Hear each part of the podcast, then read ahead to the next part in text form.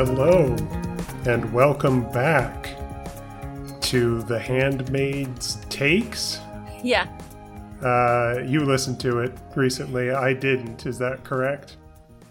Actually, no, that's just the name of your Twitter account. Oh, I that I know. I No, just- you I- had a different name. I forget what it was, but I thought it was really funny at the time.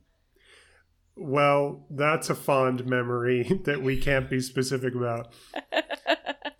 anyway, it's a, uh, a proud member of the Smug Buds family of podcasts, Mhm. and I'm your host, Will, and this is your co host, Liz. Hi, Liz. Hi, Will.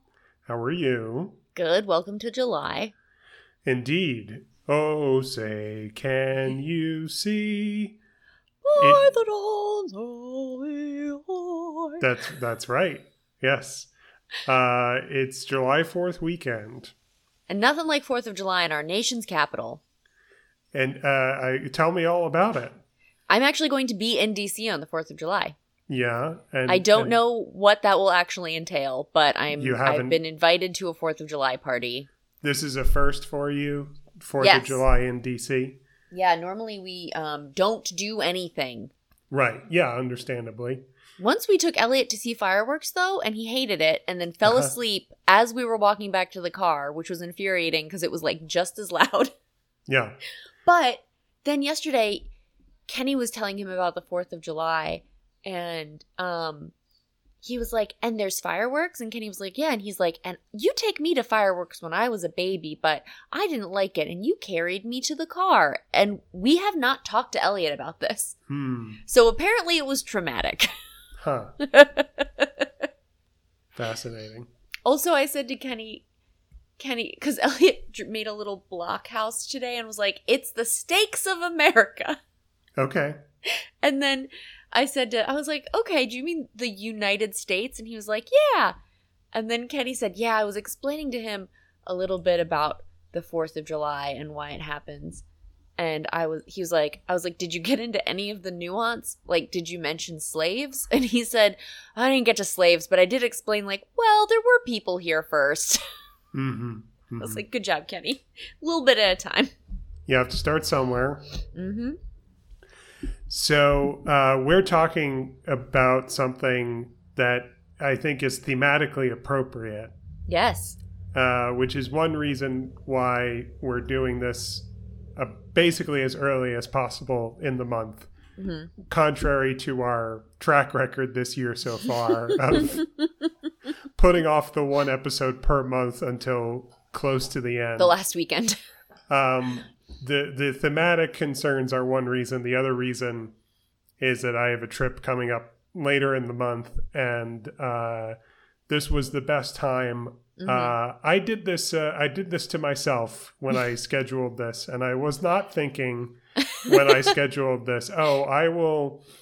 I will have to record this episode of the podcast at a time when 99% of my brain space is taken up by new magic cards yeah. uh, and previews of the new D&D themed set that is still uh, uh, a matter of weeks away but which we are learning all about hmm uh, at this at this time um, despite that I have a, an unrelated topic which you can say unless you have any old business I don't think I have any old business. We're here to talk about the most recent season, and I think a little bit for me, the third season, because I hadn't watched it yet, of, or most of it yet, of The Handmaid's Tale. Yeah. So we're I'm doing a lot of sequel episodes this year. Mm-hmm. We did uh, uh, our episode. I did my episode on The Handmaid's Tale previously. Uh, there were three seasons at that point. Yep. Now there are four. And when we recorded that last one, you had quit watching the show like mid season two. Is that true? That's correct. No. Yeah. No, I had finished season two Okay. And was like one episode into season three. Gotcha. Okay. And now you've caught up. Yes. Okay. Now, are you aware that with season four of The Handmaid's Tale, Hulu introduced us to an after show? I kept seeing ads for it, and the ad was uh, a surprise to no one, Elisabeth Moss's face. Okay. Did you watch any of One Burning Question, the No, Handmaid's Tale after show? Okay. Hi, Rudy. I was not expecting Rudy to come out from underneath the bed. I didn't know he was there. Directly my cat Rudy you. just, and I'm sorry if you hear him meowing, but he just crawled out from underneath the bed. Very surprising. Yeah, I mean, of all the sounds that could be picked up by the microphone, a, a vocal cat is not one of the least pleasant. That Yeah. that's perfectly fine. That's you love to see it and hear it. So, I uh, am thinking of maybe I've been thinking about how I'm going to title this episode, Mhm. and I haven't decided yet. And I thought I've thought maybe it's going to be called hashtag One Burning Question. Uh, I feel like those behind the scene things because I didn't actually get to this part. I re-listened to our first episode today, mhm. and I didn't actually get to this part, but I remember this, which is that the behind the scenes things somehow drove you more crazy than the show itself. I have a lot of new install. Hi, Rudy. You are really up on the microphone now. Okay. That's going to sound so good. Okay, up, up, up. Okay, so to be clear, prior to season four, there were uh, always uh, extras, hmm uh, little behind the scenes. I remember Game of Thrones did this, uh, where basically it would just be like five minutes per episode of the show where you see clips from scenes that you just saw hmm intercut with interviews with the writers, hmm makers of the show, the cast, and sometimes, but not really that much, actual behind the scenes footage. Right. Um, and uh, mostly, you know, the, I think the Game of Thrones example was very mockable because it was a lot of them are in the way that some like directors like commentary tracks are hmm where it's just like saying what we saw, you know, conclusions that we could have come to on our own. Nothing really interesting is added. They sort of pat themselves on the back for what a good job they did. Um, Handmaid's Tale uh, did this, uh, tried to drive me insane by doing it, and has continued to do that this season in ways we will get into. hmm In addition to all that, the after show was newly introduced. This is another video you can watch after each episode. Instead, instead of behind the scenes, it's like a talk back. Oh, like they did that with like Chris Hardwick used to do with The Walking Dead. It's like The Talking Dead, except it's like 10 minutes long. Oh, okay, that's good.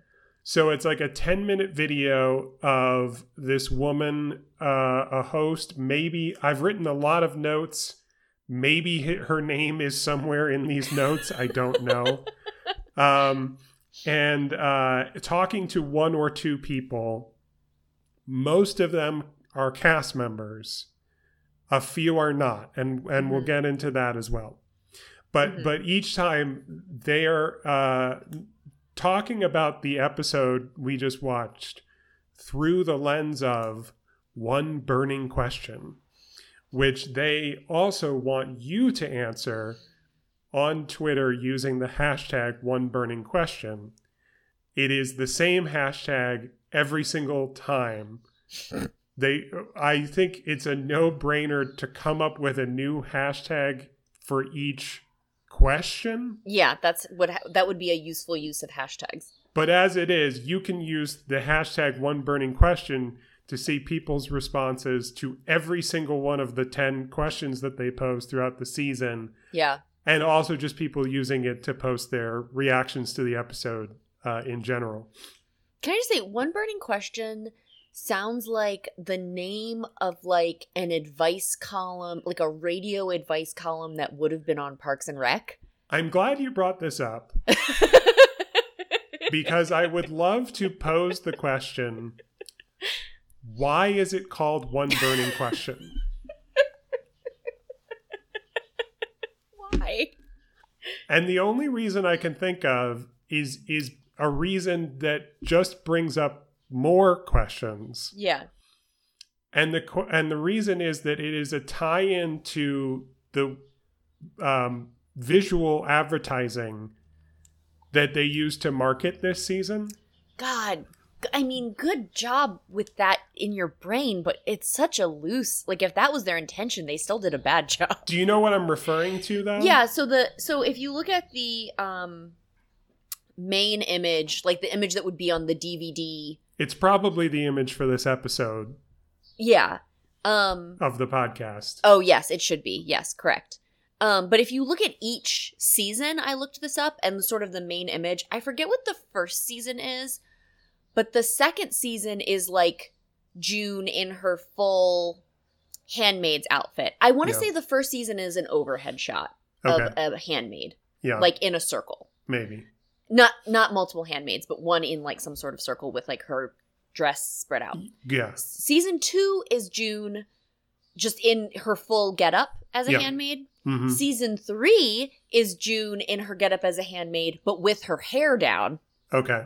And then season four is what you're describing, which is she looks like she's in the Hunger Games and her handmaid's Yes. cloak has like partially burned away. Yes. And there's like flames coming off of what has, you know, what is burning on the cloak. It looks like she is wearing Katniss's "Girl Yes. on Fire" dress, and the uh, tagline is "Let freedom reign," and it's reign like a monarch reigns, Mm-hmm. um, which I guess is a play on "Let Freedom Ring," Mm-hmm. Mm-hmm.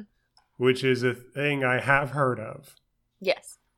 So, in hindsight, now we can say spoilers for The Handmaid's Tale, especially the new season. Yeah, Now if you we- came into here thinking it was going to be spoiler free. now we can say, with hindsight, I guess that tagline is a reference to the fact that she will get her freedom this season. She, oh yeah, she gets out of. Gilead. yeah. June does. She doesn't um get waylaid by a shooting or just decide not to go. it's um it's kind of a spoiler the it, and it's the tagline Yeah. you can kind of look at in that ta- i mean hindsight is 2020 obviously Mm-hmm. i didn't come to this conclusion prior to watching the new episodes but i think you can look at that tagline and go like oh she's she's gonna get out mm-hmm. finally. Um, so we can. uh, I I don't. I have a lot of notes, but they were just taken episode by episode. So Mhm. I don't have like a specific structure in mind. Um, we can talk more about one burning question, the after show, or we can talk about more sort of big picture, sort of macro view of the season and what's interesting about it. Um, or I can just get into my notes and we go through them episode by episode. There are 10 episodes. Can I briefly um say a sort of general takeaway I have between season 3 and season 4? Yeah, please. So, well, I'm actually going to now talk about all four seasons, but Mm-hmm. briefly for the first two. So, the first season, as we've discussed, is like very close to the book. There's parts in it that are sort of weird, but you can almost like pretend they don't exist and just pretend it's like the book, and then it's like, it's, a- fine. it's a pretty straight up adaptation of the book. Yes. The entire book. That is the first season. Yes. Season two, as we've discussed as part of the problem, is like, oh, we're still here. More, yeah so it becomes, it's like just as sort of like tortury and terrible. It's it's it's more of the same, but also it needs to escalate, which means it you know things get more horrible. It's and it's more uh, unpleasant, and it kind of tests your your ability to you know take in Yeah. that level of of unpleasant content. Season three, which I had not watched very much of before a week or two ago, or like a couple of weeks ago when I started rewatching in preparation for, or not rewatching, but watching again in order, Mm-hmm. is so silly because at this point it's like, what are the stakes? They've made it less torturous, which is good, but it's also like, where like where do we go from here? Why are these people still doing these same things? Why is June still alive to begin with? Mm-hmm. like she should be dead. And it's very silly. Yeah. And then I want to say this by saying I'm not saying it's not still silly, but I found season 4 to at least be on first watch significantly more interesting Yes. because finally we get to see and I think Sarah even said this to me when the very first season came out. Sarah said to me, I wish they would show more about the refugees because that's really interesting to me. And lo and behold, it was in fact way more interesting Mm-hmm. um, on an actual meaningful level to Yeah. see to see outside of Gilead where we're just like, yeah, they're still like, you know, raping people and blah blah blah. Um, now again, is it not silly? Is it good? No, but I will say that I was more titillated than I Yeah. was by season three, which the whole time I was just like, why is this happening? What are they doing? Mm-hmm. all of these people should be dead. How, who Commander Lawrence is a character that makes no sense at all. Okay, so so I want to interject a couple of things. One is I looked down at my notes and I saw a different tagline. And so I had to Google let freedom reign real quick and I was like, did I just make that up? yeah. But okay, so I did find examples of them using let freedom reign in their marketing. Yeah. However, the image with the Hunger Games dress has a Yeah. different tagline, which is let us pray That's right. and pray is spelled with an E, like predator and prey. You had texted me when this image was released, and I think I should be able to find it pretty quickly. A screenshot from Twitter that was talking about the new season, and it had this like "Let us pray." Of the woman who is like, "Do you think they spelled it way that way on purpose?" She, she, it's even funnier than that because she says, "Is pray spelt like that deliberately?" hmm To which somebody responds, "Probably." I think. I can't get. I can't even get through this sentence. No, Probably. I think this season we'll see June kicking ass and taking names. That's right. Yes, and and if that were someone being ironic, that's very funny and savvy, in my opinion. And if that is someone being sincere, that is that's the whole problem with everything that we're talking about. Because okay, so let's just talk macro real quick macro about the show and then i want to respond to what you were saying about this season i last episode uh i want to just recap something i said and then expand on it slightly Yeah. i said i i read the book for the first time so that i could talk about the show on the podcast and i understood oh the power of the book is that it is like a fictional Anne Frank's diary, right? Mhm. The the power is in like the document, the text, um, the, The reversal at the end and how we receive the info and how we're rece- why we're receiving the information. Sure, that's part of it too. The the way I want to expand on that is by saying I think if you consider the source material, the the my the reason I'm so hung up on on this show Mm-hmm. being such a weird phenomenon is that in the show itself, but way more so in the way that the show is packaged and the way that it's presented and the way that it's talked about and enjoyed. Mm-hmm. it it to me it's like somebody went you know what if Anne Frank was a girl boss? Like what if she survived and she was a badass motherfucker you know? And she was like the female Dexter Oh like no! like like that's oh my God, Will, that's it. that's the show's whole vibe to me and that's that's why i find it very funny and kind Yeah. of repugnant Now, here's the thing about season four. In in towards the beginning, I was like, I don't hate this. Hmm They're making some choices I find interesting. And then somewhere towards the middle, I went, okay, like, you know, I've taken notes. I can find, you know, nits to pick. hmm But this is like about as good as the show was at the beginning. Yeah, for sure. And then right around episode 8 out of 10, hmm I made the decision no, this season is better. This this see I'm not saying that this is better than Margaret Atwood's The Handmaid's Tale. Yes. And you could mistake me for saying that because season 1 is an adaptation of the Mhm. book. But I'm saying as a show this season 4 is the best is my favorite season of the show. And, Good. Okay. and- I'm and- glad that my reading wasn't totally off off no, of they, yours. they did a lot of stuff that I really genuinely like. hmm Um, so another, before I get into the episode notes, just another lens through which I think is very interesting to look at this is the timing, right? Right. Yeah. And we could talk all about the timing of how, you know, we had like a year of pandemic hmm and then this season came along.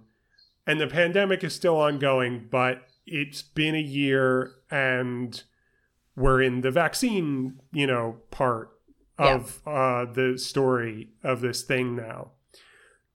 But besides that we also had a presidential election. Yes, we did.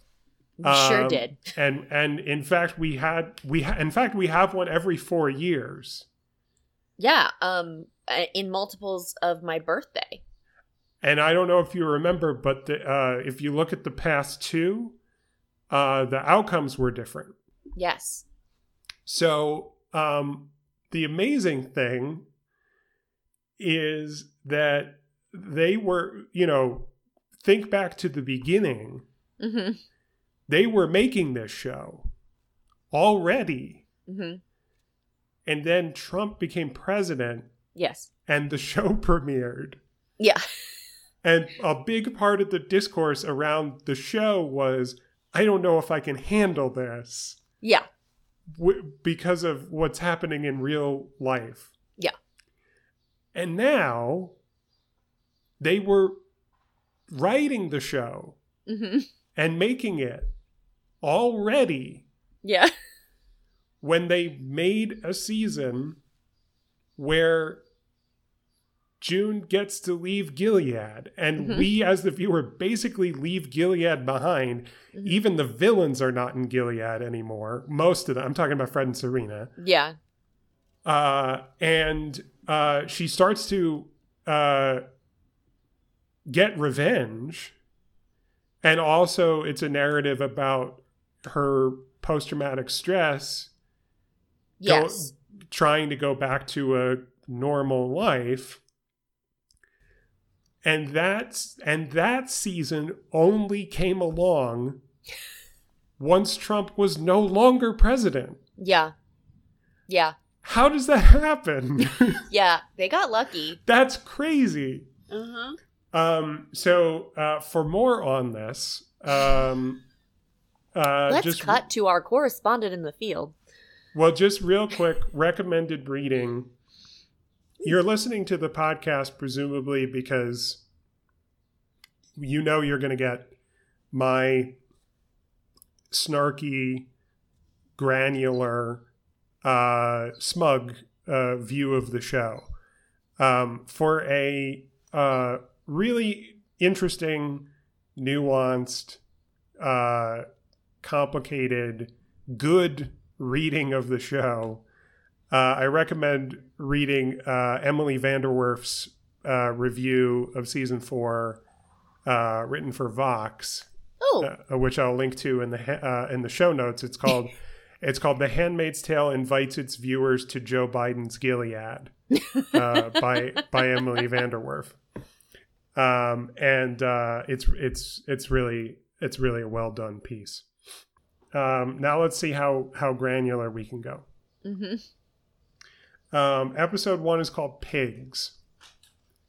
Um, Yes. I, I'm just going to read through some of my notes and we'll see what does or doesn't spark uh, conversation. Mm-hmm. Um, so we're introduced to a new character who we first get to know as Mrs. Keys. Mhm. And I wrote that Mrs. Keys could be Kiernan Shipka's little sister. I so do you know she played a young Sabrina? That's the next thing I was going to say. Yes, I looked Because- her up. this is the conversation that Kenny and I, and that Sarah and I had about this. I said to Sarah, I call her for some reason I call that character the little wife is what I just started calling her. Mhm. The, I said the little wife looks just like Emma Watson at Uh-huh. that age. Sure. And she said, "Oh yes, Sabrina." And I said, "No, that's Kiernan Shipka." And then I said, Kenny just looked it up, and she played a young Sabrina on Sabrina, who is normally played by Kiernan Shipka. Right. And then Sarah said, "Is that who uh, Joshua Bassett left Olivia Rodrigo for?" And I said, "No, that was Sabrina Carpenter." Okay. so we had a whole little, Yeah. whole little tie together of that. I followed that until the last part of it. The, my next note is uh, I'm just going to read this verbatim. Uh, revenge killing makes me feel like a natural woman. I guess that's a reference to a Neil I texted drop. you about that. Yeah. hmm I was like, "Oh no." Yeah. Uh, that was a, a just a good juxtaposition. Um, I wrote on the way to the farm, why no change of clothes? I think if I remember correctly, when they arrive at the farm where Yeah. they're expecting safe haven, hmm they're still in their uh, handmaid uh, uh, outfits. When I think prior to that, we had already seen them like being smuggled in a truck, secretly in a truck, and Mm. so like there were people helping them. It was just, it just seems silly to me that they hadn't, you know, changed outfits by that point. When Oh, they- but you love to see they- a handmaid that red cloak in the snow. it's very iconic absolutely but but not practical for where they were in the No. story um so i wrote uh, why does mark you know mark Mark's the um Yeah. one guardian or Uh, eye or whatever. no What are they called? are you thinking of nick Oh, are you thinking of Tu- Tuello? mark Mark Tu- Tuello. mark tuello a Which why did they pick that name? a character who for some reason they really really want me to know his full name and remember it uh, so so mark tuello I, wr- I wrote why does mark tell the waterfords that it was june behind the plane getting out getting the kids out of there's so there's a conversation in the first episode where mark tuello explains to the waterfords how the how so many kids were smuggled out yeah. and then he also tells them that it was June's fault. And it's like, okay, seems like TMI. But also, why are they in that bougie prison? I think I, I think that's later in my notes. I think later in my notes I write like, why does every place in Canada look like a Star Trek set? yeah, yeah. Um, but but most importantly, I wrote here again. uh, You know, I was watching these week to week. So when I Mhm. wrote these notes, I didn't know anything about the following nine episodes. I wrote minimal voiceover, only once at 18 and a half minutes. hmm And that would turn out to be one of the hallmarks of this season. And one reason why I think it stands out as such an improvement hmm there's very little June voiceover throughout Yeah. this whole season. And they kind of, sort of, not in the, such a significant way, pumped the brakes on the needle drop thing. Um, Did they though? th- I feel like it used to be like Scrubs level, like it is mandatory that there is one of these per episode I guess and I that's will one say of the, some one of of the, the reasons episodes. it was so bad was they were scraping the bottom of the barrel in order to keep doing it. I will say there is. I did. There was one episode that did not end on a needle drop. It ended in silence. And, I, was like, okay, that was actually that was a good choice here. But I, I- just there were so many times that I texted you and was like, why? there were like f- three or four times tops in 10 Mhm. episodes, which is pretty good. yeah. And I I'm remembering like when the there's an episode that ends with her getting off the boat and stepping into Canada. hmm And that And they played "Oh Canada" for some reason, and it was like, well that's what they could have done. And in, and instead they used score instead of Yes. a needle drop to Yes. score it and it was effective and it was and it was done well. So what's the one burning question? Um the the the one burning question for episode 1 is does June have a new daughter? because episode and uh, 1 ends with Mrs. Keyes spooning June in, in bed and and Mhm. June calls her banana.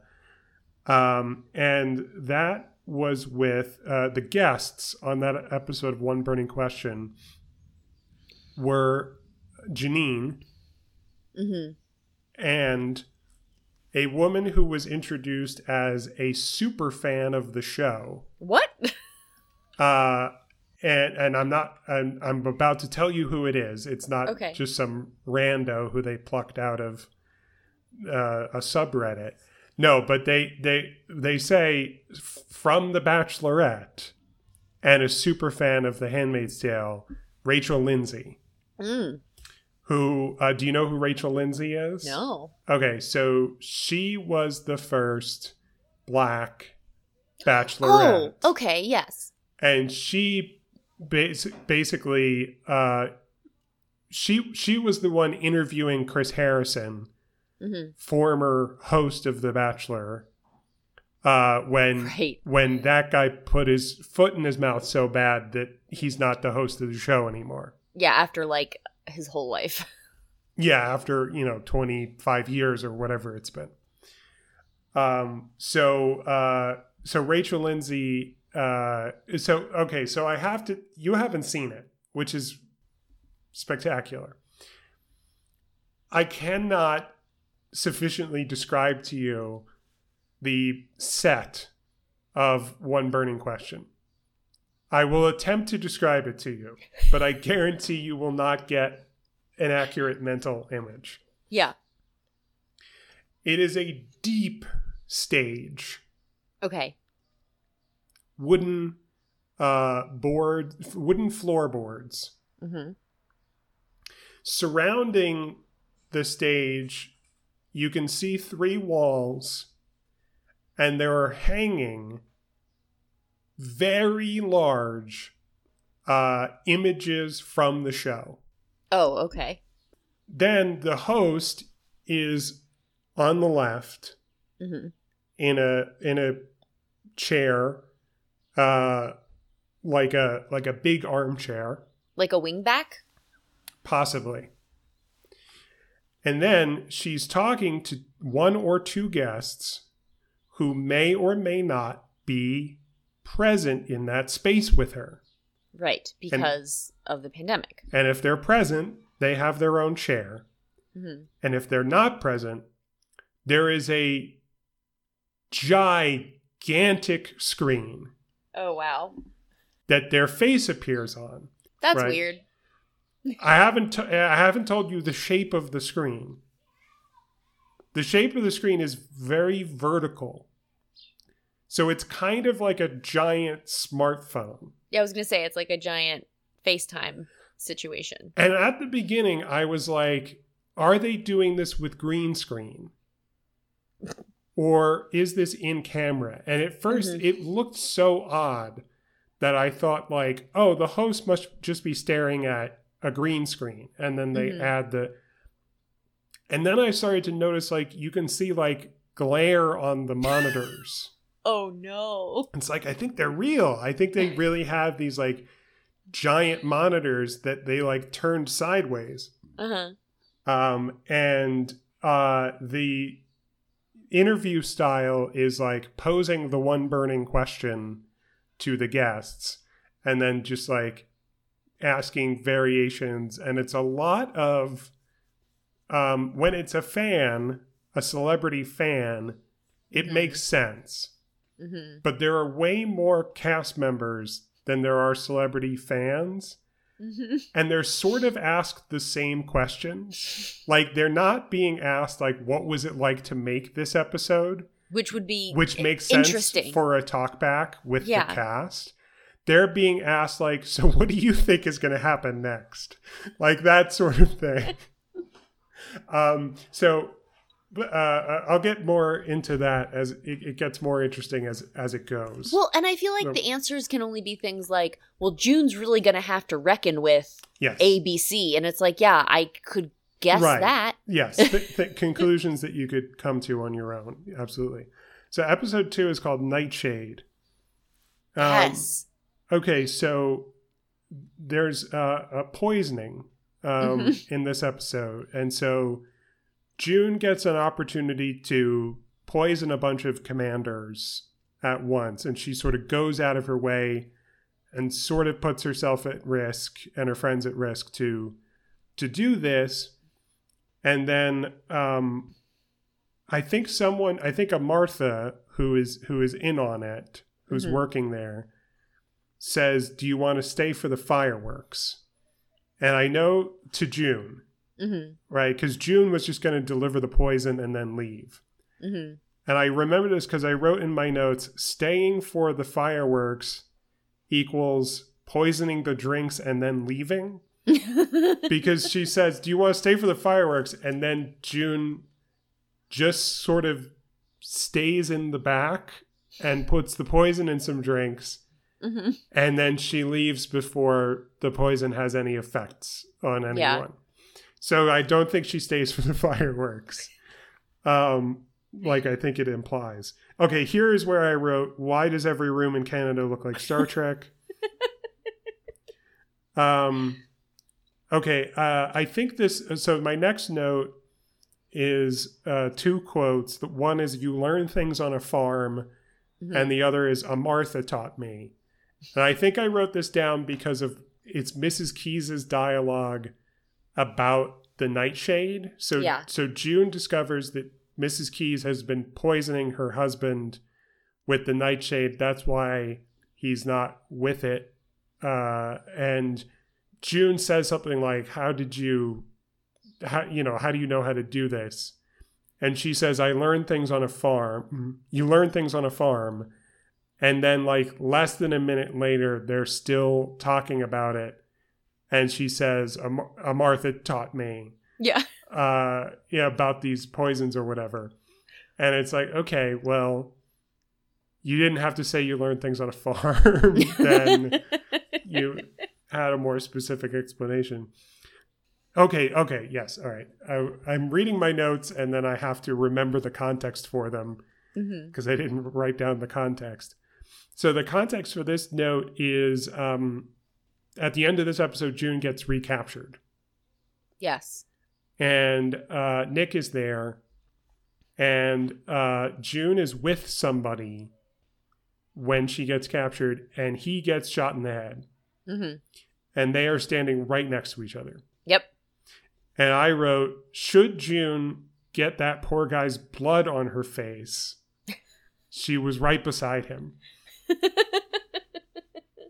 Um, he was shot in such a way that it was like it was pretty brutal and graphic. Oh yeah, it was very bad. and and she was standing right next to him and she does not appear to have any uh blood on her um the one But also, also, again, like I complained about this in our last episode, and I'll complain about it now, which is that like in that episode that you had me watch in the third season, where the handmaid of color, who's very righteous, which wow, she was way more annoying when I had seen the episodes leading up to her being shot. Mhm. As a note, yeah, that's the She worst gets- of the whole show so far.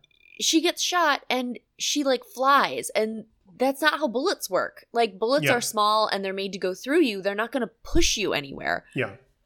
Pretty and crazy. so like weird weird weird stunt. Yeah but Uh, why? weird and so similar to this like what So uh, the one burning question for episode two is the one that Dana and I have not stopped making fun of ever since. Okay. because I am not paraphrasing when Oh. I, when I say that the one burning question for this episode is what's up with Nick? Is this also like the one burning question of like the Great Gatsby? Could be. uh, What's up with Nick? what's up? Who was the guest on this? Rachel Lindsay returned. from- Okay. and the cast member was uh I'm I'm not going to use actors names except for when I do, like I did earlier. That's fine. um Luke, uh, the guy Luke. who plays Luke was on there.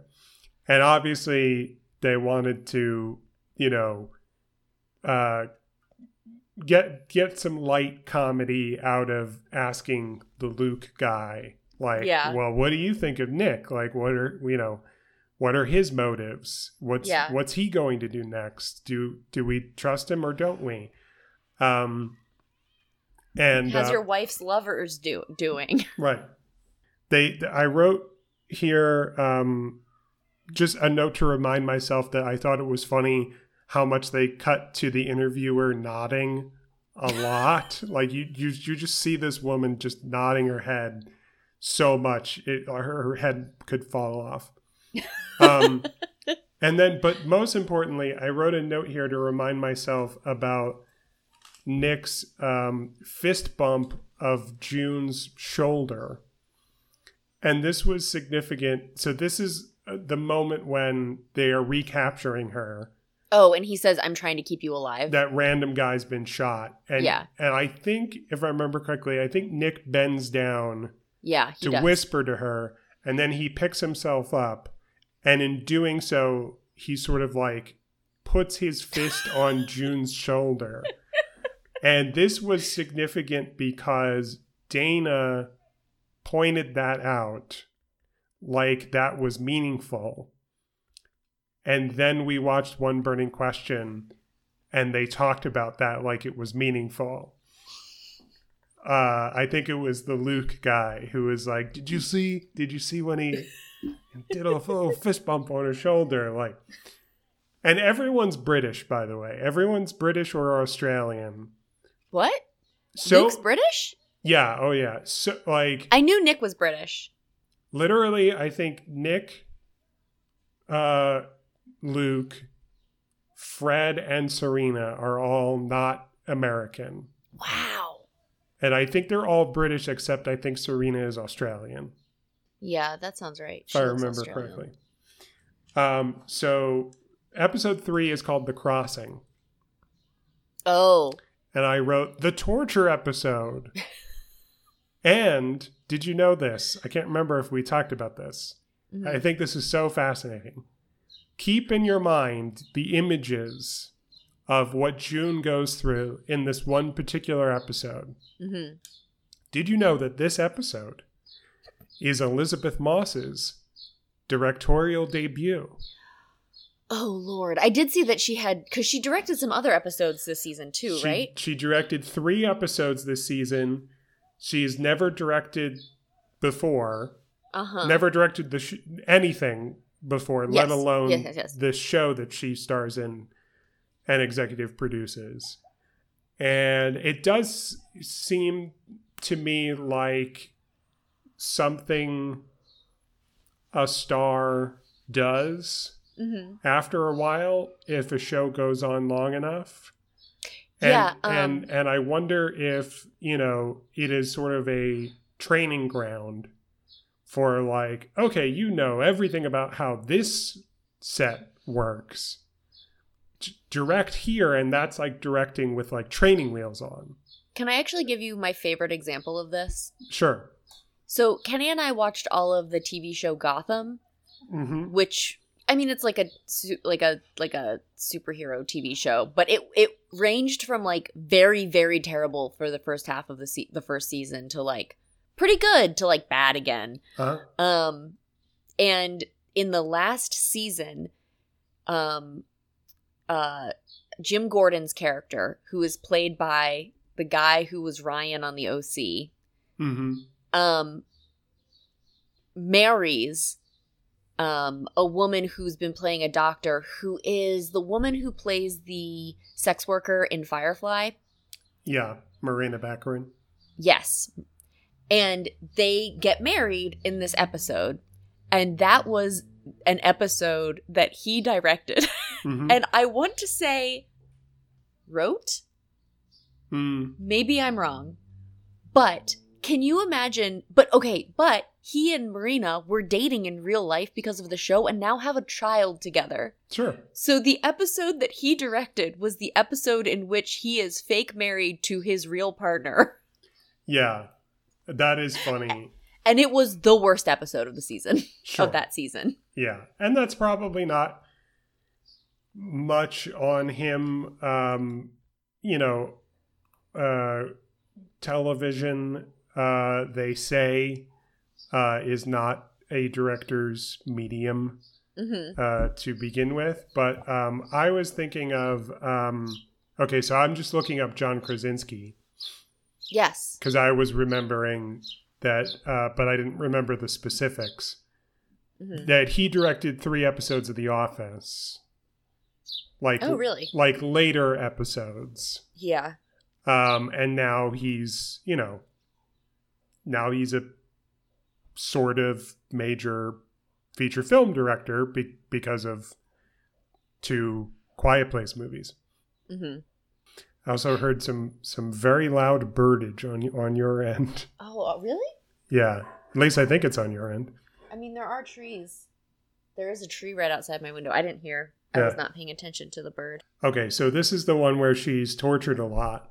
Yeah. because they captured her but not the other handmaids And they want to know where the other handmaids are. exactly They're hiding.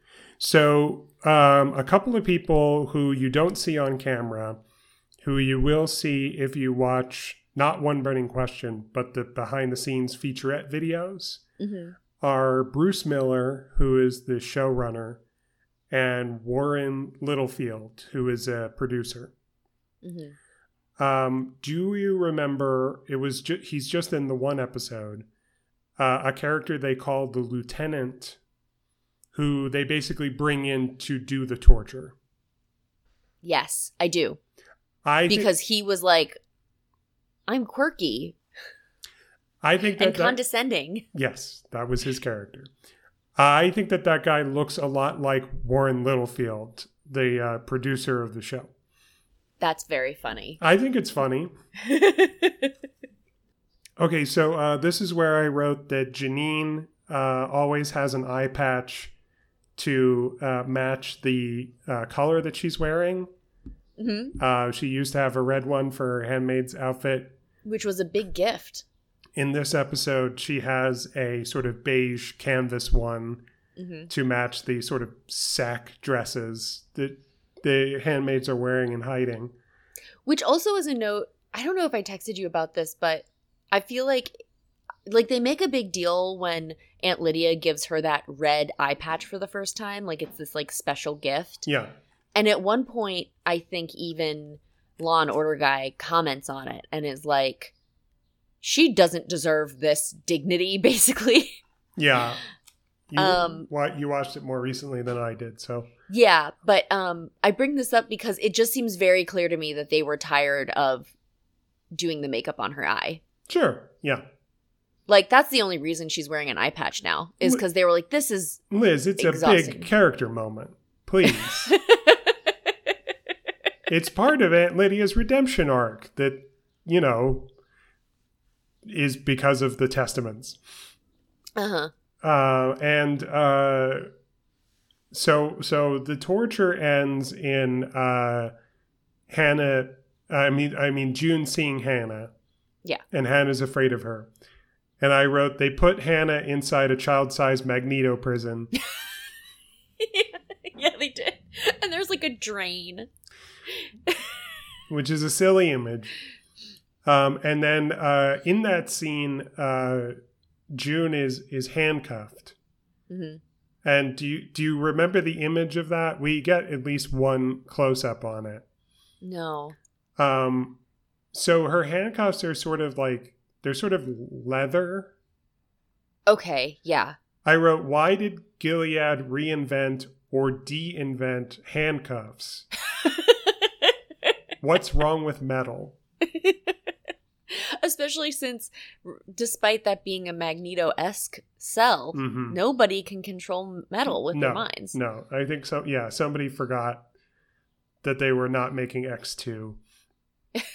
no, clearly like the whoever is doing production design has some kind of a license to like make everything look this you know fancy schmancy old world kind of way. yeah. And sometimes it sort of defies logic a little bit, Yeah. I think, in my opinion. Yeah. Then uh, the the reason why this episode is, is called the crossing is because this is this is the ep- the one with the train. Yes. I wrote here. Uh, Dana joked about the handmaids. Uh, so this before before it happens, hmm before we see it happen, Dana joked about the handmaids getting hit by the train, and then it did happen. And so it was pretty funny. And it was funny because we had been joking about it. And it was also funny because it, it looks bad. Which can I say that I said to um, Kenny because Kenny had watched that with me, and I said, "Oh, Will just said to me, oh, so you saw the CGI train collision? I think you called it." Yeah. And Kenny said, ah, "I know that Will is a sucker for real life train collisions." You know that something has to be pretty bad mm-hmm. for me to bring this up. Mm-hmm. Could- Sure. Because I don't I don't complain about CGI or how it looks Oh yeah. very Mhm. much at all. But this felt very much like, you know, they were aspiring to do something really cinematic, Mhm. and they are still a streaming only television show. And they did not really have the budget to do this. You know what though? You mentioned this in our first episode. You said they either don't have the time or they don't have the money. I said like, that because they keep takes. they keep making little mistakes. Yeah. Yeah. And I I just want to say that I think the answer I think that they have plenty of money. I think that they don't care. Uh, and I- maybe don't have the time. But like I just feel like if they really wanted to do that train crash in a way that didn't look so ridiculous, I think that they absolutely could have because so many of those shots are so meticulously lit. That's a totally different thing. Lighting, can, just- the, the lighting that they do can can be done practically, and in fact, I think what makes this show look so stunning and remarkable much of the mm-hmm. time is the pools of light that they actually create in camera. Yes. I'm talking about something that they could not do in camera, which is not only hit women with a train, yeah. but also film a train going by. Like you, My- my you can point is you that they could do have- multiple takes Yes. with a train that needs to cross at a particular moment. My point is they could have made different choices about the way they angled that shot, It's- the way that they It's not Like- a, it's not a matter of angles though, because they shoot it. They you see it from lots of different angles. You see it from one angle when they're getting hit. You see it from this. You, you see an aerial view, Yeah. not of the moment of collision, but you see an like collision aside, just an aerial view of what is supposed to be a train going through Mm-hmm. looks really bad because it looks really obvious that the train is fake. That's what I'm saying though, is that like I feel like they could have just made more subtle choices and it would have looked better because it wouldn't have made it so obvious that they were not willing to do whatever they needed to do to make what they wanted to do look good. I Does I, that make sense? No, it doesn't. And I think that the problem is the opposite. I think Uh-huh. I think that they care so much that Mhm. their ambition is greater than their means. I don't think think, that it. they I don't think don't- it looks bad because they're careless and they make mistakes. I I guess what I mean is I don't think it's let me take back what I said. I it's not that I think that they don't care as in they're flippant. I think what I mean is that they don't care in the sense that they're not really taking constructive criticism from anybody, so they just do whatever they want and they do it the way that they want to and then you end up with this very ridiculous train scene. Okay. The uh, one burning question here was Has June failed as a leader? um, and I think that this is the one and only episode that has only one guest. Who is it? And it's Elisabeth Moss. Oh, what did she say? I don't know. Some, something boring? Didn't they release the first 3 episodes all at once? That's true. Yes. I, I had forgotten about that, but you are correct. So I wonder if um they maybe positioned her there specifically because it was sort of like the sort of like, you know, show stopping moment if you're sitting and watching everything back to back of those first 3 episodes. That's true. I forgot that they did that, but you're absolutely right. Okay, yeah, and finally, so I wrote, um, and the the uh, answer to, to this question turned out to be basically no. Mhm. And in my opinion, maybe the answer you can read it and think that it's yes, and it's subtle, and I missed it. But I wrote, "Will June have regrets about lingering over Lydia in the hearse?" No. No, she has no Um, regrets for that. while while while she could have been fleeing because basi- Yes. basically the series of events is that June has Lydia pinned down. Janine and, And is gonna, and like, Alma and and Janine and Alma and the others are like, let's go, let's go. And specifically Alma is like we have to go. She calls she says you dummy. Um, and then uh, every Alma and and and the rest, as they once said on Gilligan's Island, My mom's favorite. the other the other non characters among the handmaids they all get killed uh, by the train and one of the reasons is why is is because June did not get up and leave when she, when she could have she, The other she funny had to thing about that at scene- Lydia for a while is there's two handmaids on this train or on this van that are just kind of there to fill space. sure They're just like, I don't know where they came from. It doesn't say how they got there Mhm. because the handmaids that were on the farm were Brianna, Alma, Janine, and June. okay So the fact that like as they're running, there's Yeah. like six handmaids and the two of them just sort of unceremon I mean, I say unceremoniously, but like they get shot. They actually get shot. They never actually get to the train tracks. true And it's just like so weird that you're focusing on this like really core group of people that have been working together for four episodes Yeah. specifically. yeah and and in hindsight you know pretty stupid that it was just the one driver plus Lydia and the handmaids and the driver I guess had to take a piss and so he Yeah. left them alone um and that that was you know just convenience it was not like oh it turned out you know he was paid off or something like that Well, and also Um, they have Lydia in the back. She should clearly be in the passenger side, and then they should have the back doors locked. Like there's just like it's sloppy. it was very sloppy um episode 4 is called milk Uh-huh. I wrote the abortion episode. And then I wrote, I said, oh no, out loud when the first Janine flashback started. Yeah. Um, I will say this, which I think is I I feel like I need to bring this up in general because it's important in general, not in terms of the way that the show utilizes it, yeah. Which is that um those crisis pregnancy centers are like a very real reality in the United States. Okay. my my friend Emily um has written and been on NPR even um about her experience with them.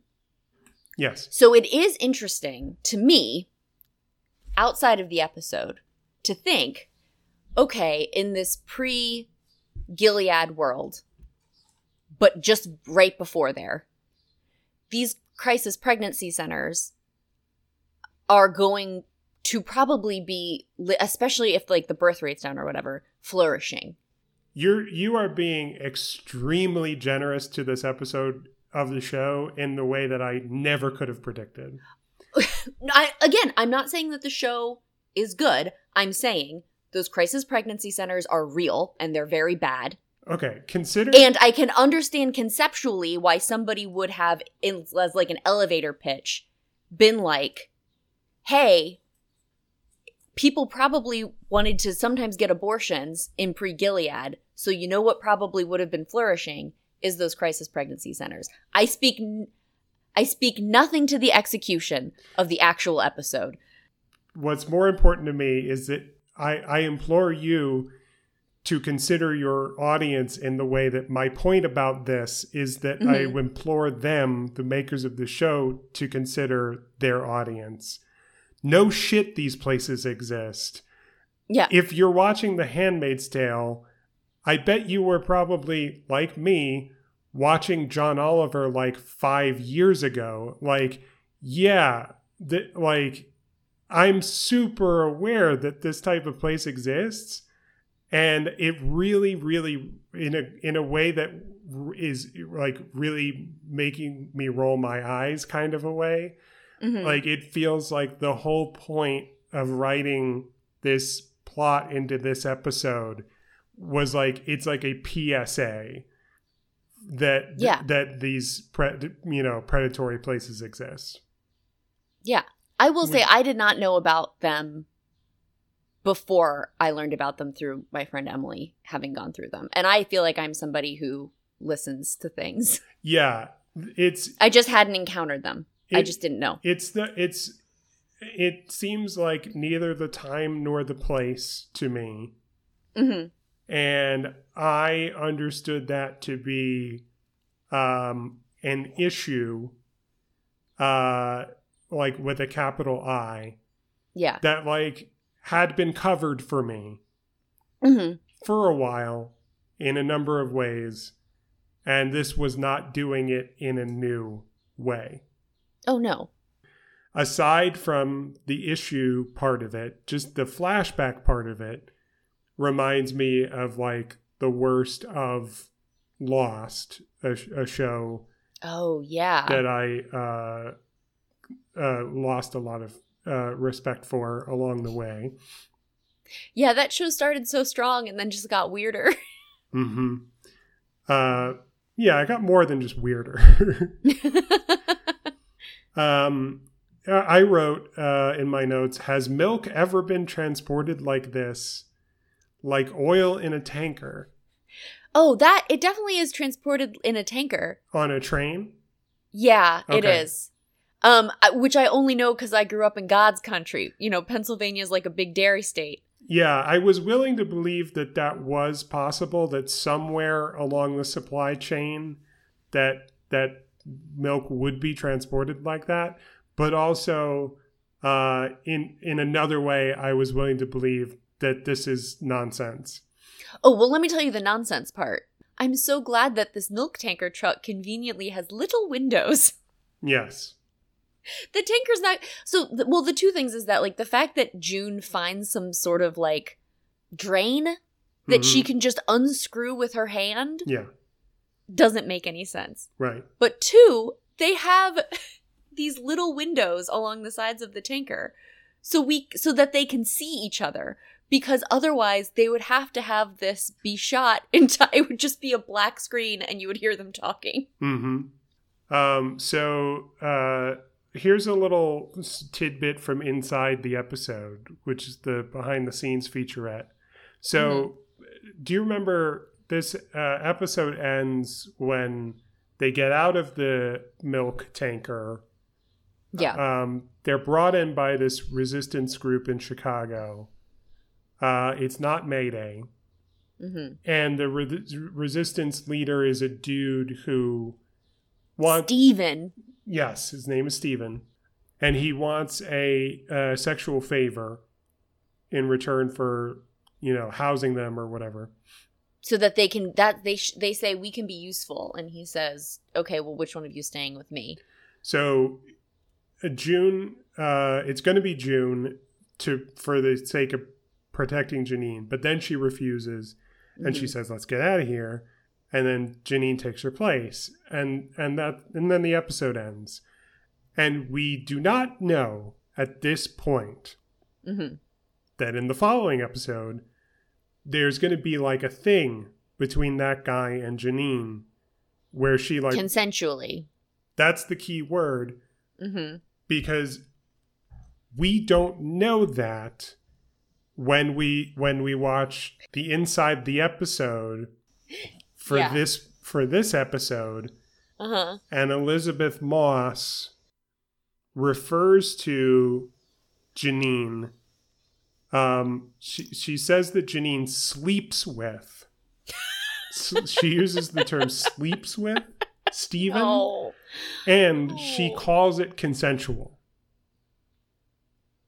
in the well okay so this is something that i think is super fucked up that they did that like is like i guess makes sense within the like world but is just like unnecessary and like the way that a lot of things are unnecessary in this show hmm which is right before the sexual favor conversation. They're talking to him or whatever and steven says i can't believe it. Real sex slaves in america. Like he's clearly disgusted hmm that this is happening. Yep. and that like he's meeting these people that he's only heard sort of like tales about. Hmm and june says that wasn't america. Okay. Because Mhm. there's like some weird patriotism too that happens in this episode. And, or in this in this uh, season. And then he immediately pivots to well you have to do sexual favors for me then in order to stay. You have literally no other use for us which we know it could not is not necessarily true and also what they're suggesting and then when june is like struggling she starts like crying or whatever he's like i'm not gonna make you do it but you can't stay if you don't and so i feel like that's what they're trying to say is consensual Yes. is because like oh they had a choice Right. except for the fact that it's like winter and it's like what kind of choice it's the same way that later when they're when the well and we'll get to this but when later somebody suggests uh in the courtroom that june had a choice because she could have gone to the colonies Right. Yeah. And I think part of the it, it it seems as if with that not only that choice that they made, but other also other choices that they've made before and Mhm. other choices that they will make later this season, it's as if in the writers' room, you know, where they have a whiteboard where stuff gets erased, but some stuff never gets erased. yeah Like the it's in permanent marker the cornerstone in permanent marker is just rape in big block letters. yes And the goal of the show is just to like find new iterations yes of rape and like, well, uh, what if it was this circumstance? Would it be consensual? And like, hmm you know, it's it's like it's like they're making an effort to make the conversation about consent more complicated. Um and and i think that perhaps they think that they are like adding nuance to their narrative in a way that's interesting. Yeah. When when i think one of the the consequences is that it just it seems like um i don't know. It's it, like they're it, into it. it seems like they're on the side of uh, I, i'm very glad i don't remember the name of the blurred lines guy right now.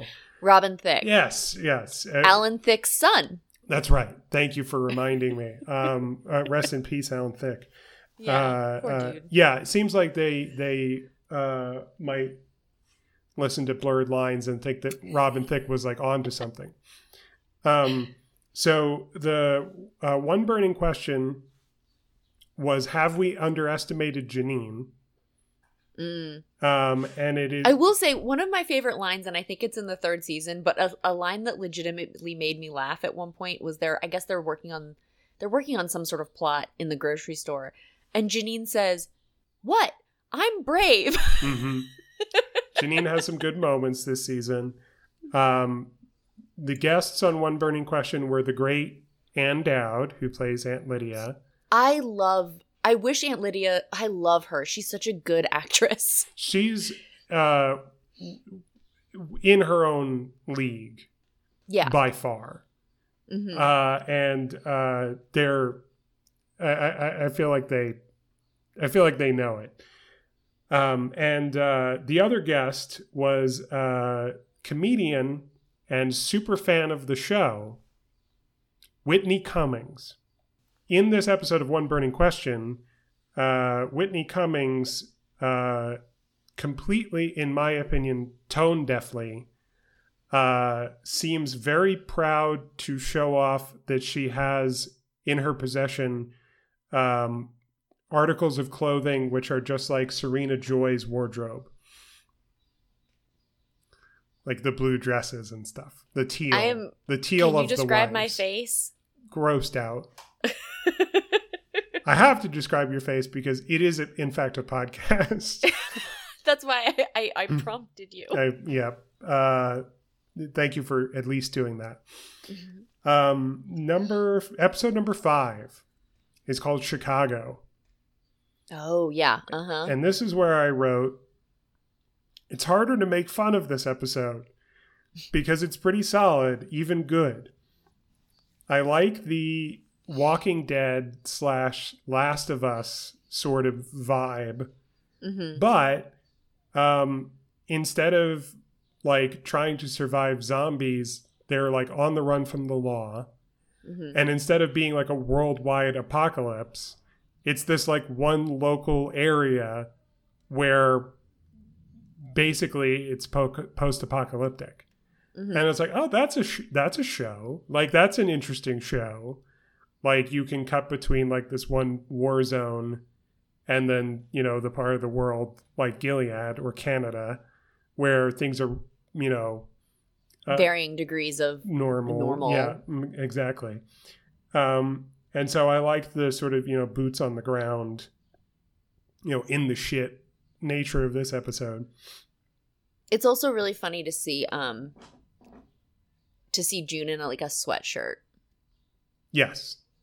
So I said there, there's sort of a rebalancing where since I enjoyed this episode of the show, uh, where they've instead focused their efforts to drive me insane, is once again in the uh, inside the episode uh, featurette. And so, just real quick, uh, I could because I still think it, it stands out as the as the best example of this. I already talked about it on the previous episode of the podcast. It's when the wife of the commander who you call the law and order guy, Oh yes. Uh huh. she says in the show, I'm a widow with six children. And then in the inside the episode featurette. We see the same scene, but she Mhm. says five children. hmm Or maybe it was reversed, but the point is the same. She says a different number of kids. Yes. And that got And through. this breaks you. And they showed it to us, and that Yeah. breaks me. so this is more explainable, but it is Yeah. still weird. hmm In this episode, which is called Chicago, hmm there is a narratively very significant Chicago Cubs ball cap. Yes. When you watch the inside the episode featurette, you will see multiple shots. Somebody had to edit this. Somebody had to, you know, with as with all the inside the episode featurettes, they Mhm. have to take the episode. I don't know if the episode is finalized or if it's in pieces when they're editing together these inside the episode featurettes. I don't know Mhm. how they do it. But they take the raw material, they choose things to show, hmm and there are other things they could have chosen. hmm But in this case, somebody chose to feature inside the episode multiple shots of the ball cap. And when you watch it inside the episode, there's no Cubs logo on the ball cap.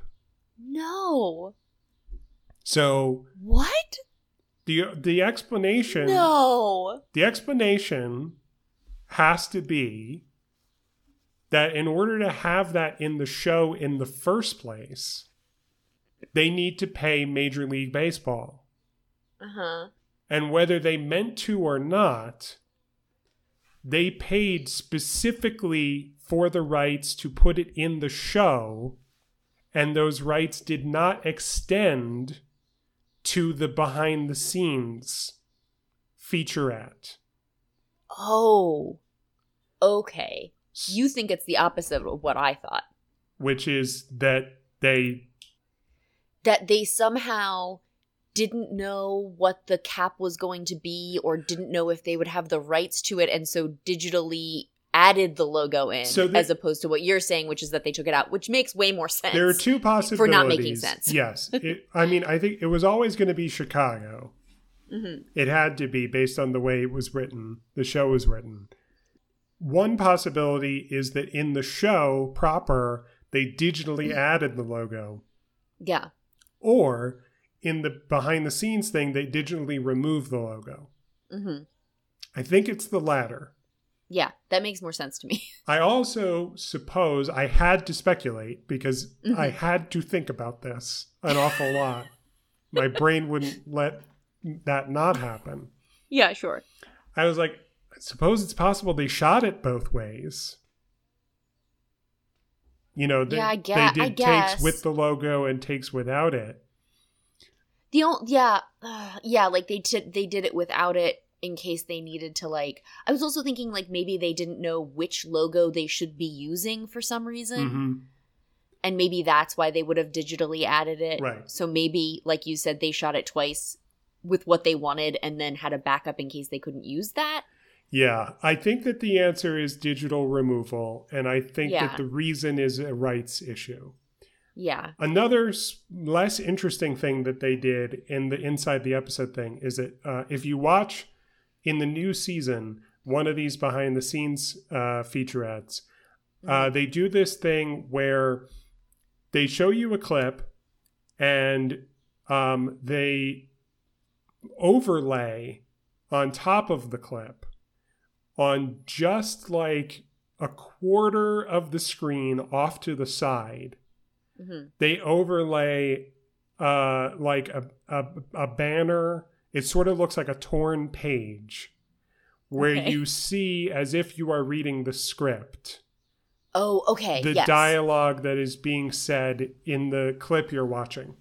Yeah yeah yeah yeah. So they did this with one clip from this one episode, and it's a shot where June and Janine are talking to each other, and they are sitting one on one side of the screen, one on the other, and facing each other. hmm But I guess when they were editing this, they decided, okay, we're going to do the overlay, but the overlay has to be on the left side. But the way that this shot was framed, there's room for it on the right side. So so what they did was they mirrored the shot. Oh my god And I will reiterate and remind you that this Uh-huh. is a shot with Janine in it. so her eye Her eye patch, it looks like her eye patch is on the wrong eye. so it's very clear that they in fact mirrored it and that it was not Yes. the way unless for some reason they accidentally put her eye patch on the wrong eye and it's mirrored in the show. and they had to mirror it in the show So it would appear to be on the correct eye. That's brilliant and also possible. And I, I commend you for thinking of that possibility when I. because i like the idea that the actress who plays Janine, Janine just like forgot hey, anything's possible, you know? Uh, okay, so this is where I sort of catch up with the notes from last week. And I and I write down Janine in character flat out says it's consensual yes about her relationship with Steven. Um and then well because also the way that that episode starts is them having what we later learn is consensual sex but Mhm. i remember watching it and thinking oh my god yeah. Uh yeah, they're really playing with fire. like why are you making me wonder how i should be feeling about watching this right now It's, it's a it's a complicated, nuanced, very you know thought provoking show. Mhm. Um, and then I wrote uh, just to remind myself something else that happens in this episode. a- an alliance forms between Commander Lawrence and Aunt Lydia uh, Mm. in a scene where Lydia uses the word testaments. hmm Yes, she does. I noticed that too. And they make it very clear in the behind the scenes uh, interviews that they have read the testaments uh, Mhm. and they are referencing it. Wow. They say Incredible. A plus. they say I think it's in the torture episode. I think while while June is being tortured, Lydia is like doing needlepoint. yes. And they say in- Yes, she is. They say behind the scenes in an interview, um, we had her do that because that's something she does in the testaments. um, I mean, I pre- I mean, I guess I appreciate that they aren't just like ignorant to this other book that was written. They're absolutely going to get there. Like they they can't wait to make the testaments. Yeah, yeah, I, for sure. I'm I'm completely convinced um, uh, that that is the case. Um, and finally, the one burning question for episode five is, uh, th- of course, it ends in the bombing, right? Chicago. This Yes. episode ends in the bombing, and the one burning question is: Is Gilead reasserting its power? to to which I wrote, "Duh." uh, and the guests were Janine again hmm and uh, Bradley Whitford, who plays Okay. Commander Lawrence. Um, and as far as I can remember, nothing interesting was said. Moving on. Uh, episode six uh, is is called Vows, hmm and again, you'll see some of my thought process from week to week where I didn't know what was going to happen. Yeah. So I wrote uh, the one where June gets out, but what happened to Janine? Um, Infuriating. one, yeah, it is infuriating. One of the one of the sort of themes uh, that emerges watching this show is that you start to wonder about stuff that they acknowledge so little that it's like they think that what they are focusing on is going to be so captivating yeah. that you won't be wondering about other stuff that they don't want you to wonder about. Um, they ju- so they just forget about it, and it's very frustrating because it's like, okay, but like if you're not going to show us Janine, then like could you at least show us characters you are showing us worrying about Janine? Well, and like the thing is too is like, you know, they so they have June being like, I need to find Janine, I need to find Janine or whatever. Mhm. But like they then never actually show Janine get recaptured or anything. Right. It's just like, no, she just didn't get out. And it's like, but why couldn't any like if her and June were right next to each other when the bombs went out, Right. how how did they not find each other then? Like how what happened that they were somehow forced apart from each other and then didn't run into each other or like see each other when they're it just doesn't make any sense. Who knows? Um, And then it's just sort of like, eh, too bad for her, huh? Yeah. I wrote, I thought we would see more of Chicago. You know, I thought there would be more, Yeah. you know, on I the thought we were ground. gonna stay in the- there longer. But, but I wrote, but this is good too. Um, I wrote, uh, they, they hardly talk about, so, okay, so they, um, Moira gets June on the boat. Hmm And then the, the dilemma becomes, will they try to smuggle June in? hmm or will they throw her overboard i guess um I mean, and she's just like so over it at this point. so um the way they talk about smuggling her in is that they they are going to go through a checkpoint and they need to fake an identity for her hmm uh, to get through the checkpoint. They do not talk about. They don't even. You know the, what I'm about to say. You could address with like two lines of dialogue, yeah. and then I would move on, and and I would pay attention to what you want me to pay attention to. They don't talk about the possibility of hiding her.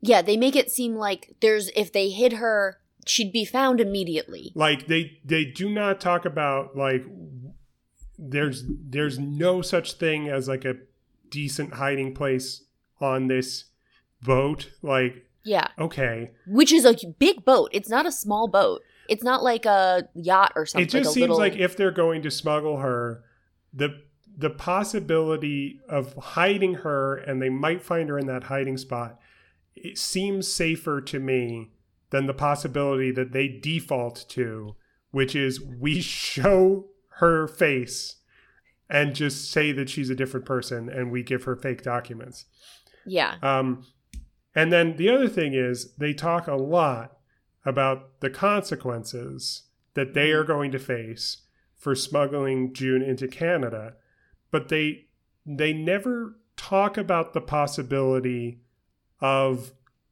just keeping it a secret.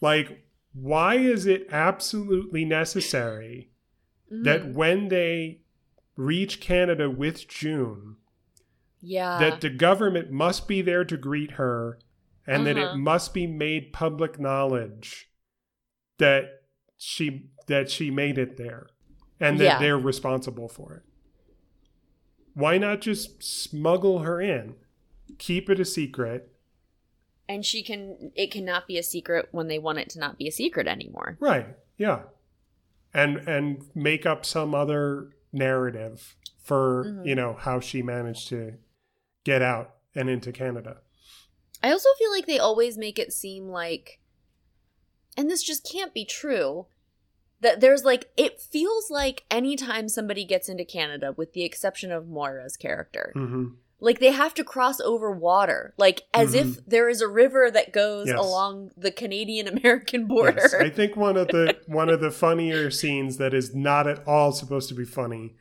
is is when uh, Gilmore Girl is is crossing Yes. into Canada with the baby yes. and has to cross a river with a with a baby. Um. and it's cold. Yeah. Did you see my tweet about their coats though? I said something I genuinely appreciate about The Handmaid's Tale is that they always are wearing coats. Mhm. Like it more often than not they're wearing coats. Yeah. Which makes sense because it's Canada. Right. Whereas in Degrassi, which takes place in Canada, it's like it's a 75 degree day every day for most of the year when most of the year is during the school year. So it, they should be wearing coats like basically all of the time. Yeah. uh, it's true. Um, the uh, one burning question for episode six was: Yeah. Is June free? uh, and the guests were Ann Dowd again and uh, Whitney Cummings again. Um, oh my god, Will. I like the idea that I mean, was did the way that they addressed the question was it like It was about Oh. trauma. They they, Okay. they talked about it the way you talk about living with trauma. I do I was very briefly like um wondering if they were just going to muse over whether or not she was going to get sent back or something like that. Uh, yeah, no, it was it was like logistically. it was more about you know emotionally will she will she ever be free or, psy- No. or psychologically or All of these people are traumatized eternally. Yeah, and that's what they talk about because that's what the what the show becomes about. Speaking of which, episode seven is called Home, Yes. and um, I'm gonna read my my top note, and hmm you know, we're goofing on this show because it's fun to goof on, and It's goofable. I think it's goofable, and that and it almost makes it sound like we're we're making light of some very serious issues because the show No, is about very serious issues. But Making light of the way they deal with them. exactly, so with that in mind, yes. um, I wrote episode seven is the one where June becomes a rapist, I know. and then I wrote in parentheses untouched in behind the scenes videos. They don't They don't mention it. They don't talk about that scene in any of the interviews. They barely address it in the show. In the show. In the text of the show. The most that they address it is Luke's character at one point says to Moira, and in bed it's like, and just sort of like trails off. Mhm. And it's like, in bed she's raping you? Because it Mhm. seems like she. It also is implied that this is consistent, Yeah. Uh, that's true. It, it, it, which is also very, very fucked up. that happens as well. So, okay, here's the thing. Um, when the first three episodes came out all at once, I was like, I got to take notes so I remember all of this stuff. Mhm. And then I was like, okay, I committed myself to writing notes every episode. And then immediately fell out of the habit of writing the notes after I saw it. And then I was reminded when the next episode came around. So a week would go by between Mhm. me watching the episode and me taking the notes on that episode. Mhm. And this is the week when that came back to bite me in the butt because I did I failed to write down something Mhm. that I swear I saw, but Mhm. now a week, you know, when I went to write it down a week later, it was no longer there. yeah. So I don't Oh, they edited it out. You think? it's not in the show, Yeah. it was in the episode description. Oh. I think I remember there was a warning in the description of this episode Uh huh. that does not appear in the others. Uh huh. And then when I went to look for it a week later, I didn't find it. Okay. But there, so, to to start up the show and watch it, it's no different. You know, every episode says this is intended for mature audiences. That's it. But when you pull it up on Hulu, you get to see, you know, episode whatever the title. There's a little blurb, you know, June goes to Canada or whatever. Mm-hmm. I swear this one, the one where she rapes him, Yeah. and I think that that's the reason why. mm-hmm. I think that this episode and this episode only had a warning that said something like this episode contains sensitive material that some viewers may find upsetting or something like that. As if this whole show Right. wasn't pre, not med, not premeditated. It wasn't.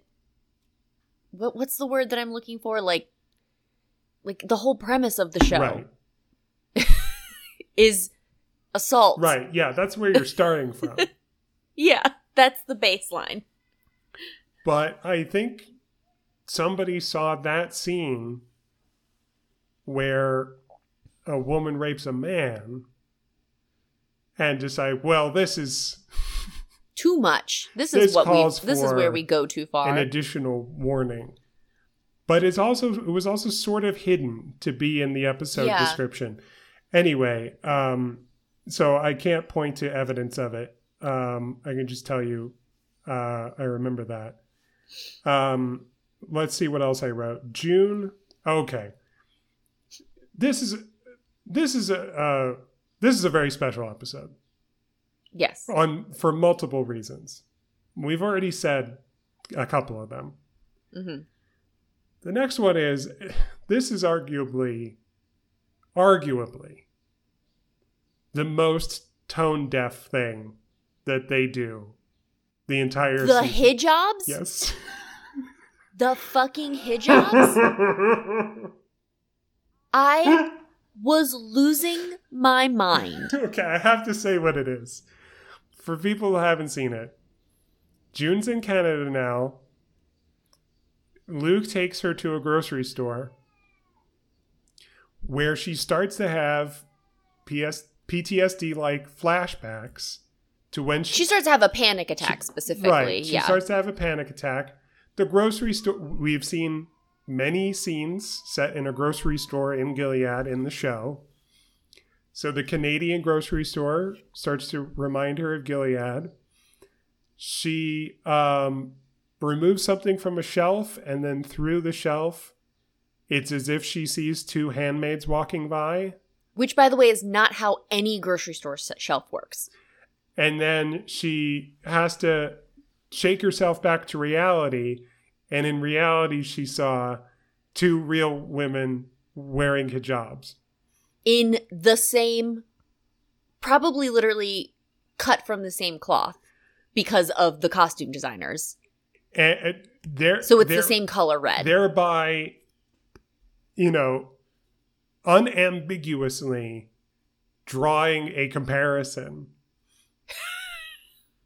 between Yes. the hijabs and what the handmaid's tale what the handmaids uh, are made to wear Well, and also I think it's worth noting that um the eyes that she sees are Alma's eyes. Not Brianna, who was also been a recurring character for four seasons and also died. I can't tell you a single thing about Brianna. I don't. I.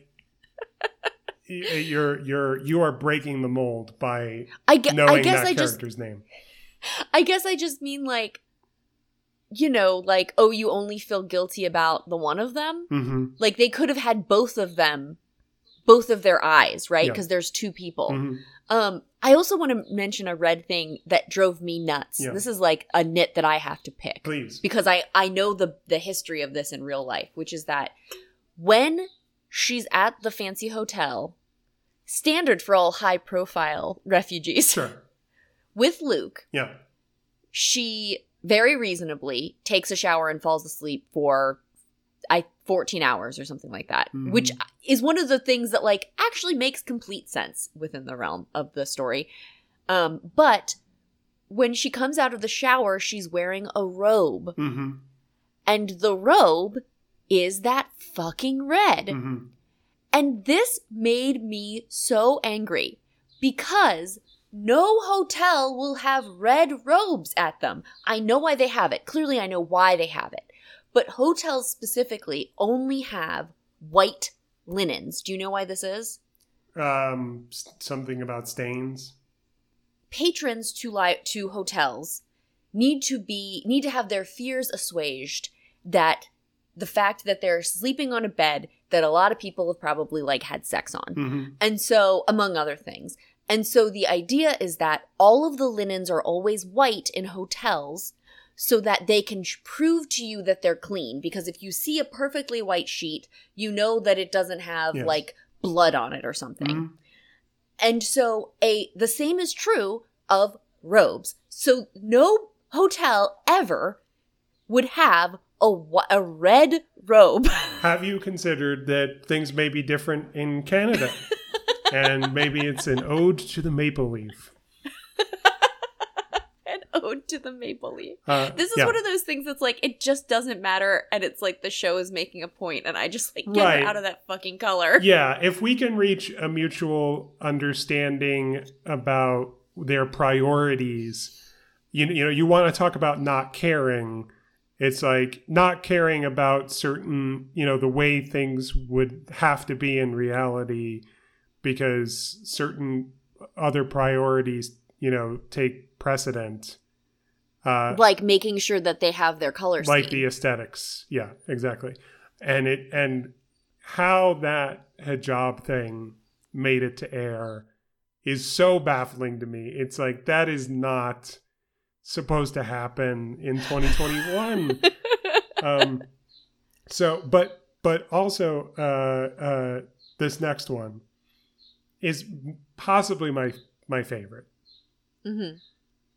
so part of the reason why I liked the Chicago stuff, and you were talking about how, you know, your conversation with Sarah about focusing on the refugees. Part of what is commendable about this season is the world building that they do. Yeah. Right? The, Yes. the expanding of the world and the consideration of like, what is it like in other parts of this world? Um, and that's what we are attracted to and interested in. So, I want to talk about how sometimes it seems like they are not considering very carefully the implications of what must be true or going on in this world because it's not the same as ours. Yeah. I pointed out in the last episode of the podcast that uh, they made the decision that it is present day, Yes.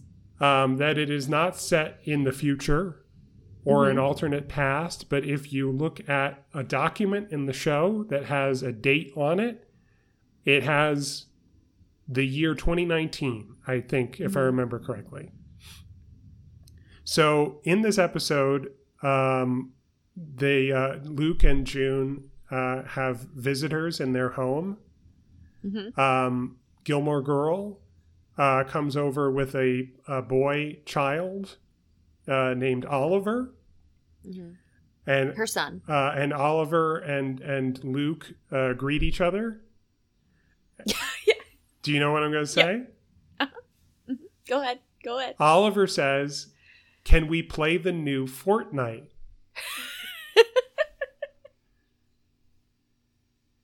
and I looked it up, and uh, Epic Games, who made Fortnite, Mhm. uh, is an American company. Yep. Because it crossed my mind, okay, maybe they could get away with this if Fortnite Those is like the from- Fortnite guys got out. Well, Will the Fortnite guys got out? Apparently, You know who else got out? The fucking Zoom people. The Zoom people got out. thank bless you for remembering because I don't think I have that in my notes. That the last thing that Fred and Serena ever say to each other is maybe we can zoom. And the one of the last shots you see of Serena Is, is her sitting at a screen that just says Zoom. she's on it. downloading it. I believe she is seen downloading Zoom in the finale, right near the end. Which like never I somebody who's on Zoom constantly, never is it just like a white browser and it just says Zoom. We're on it right now. Uh, yeah, um, Fortnite exists in in the in the Gilead ravaged universe of The Mhm. Handmaid's Tale, and thank God. Yeah. Um, the one burning question uh, is um, what is Serena's end game? I don't remember what Serena did to provoke that.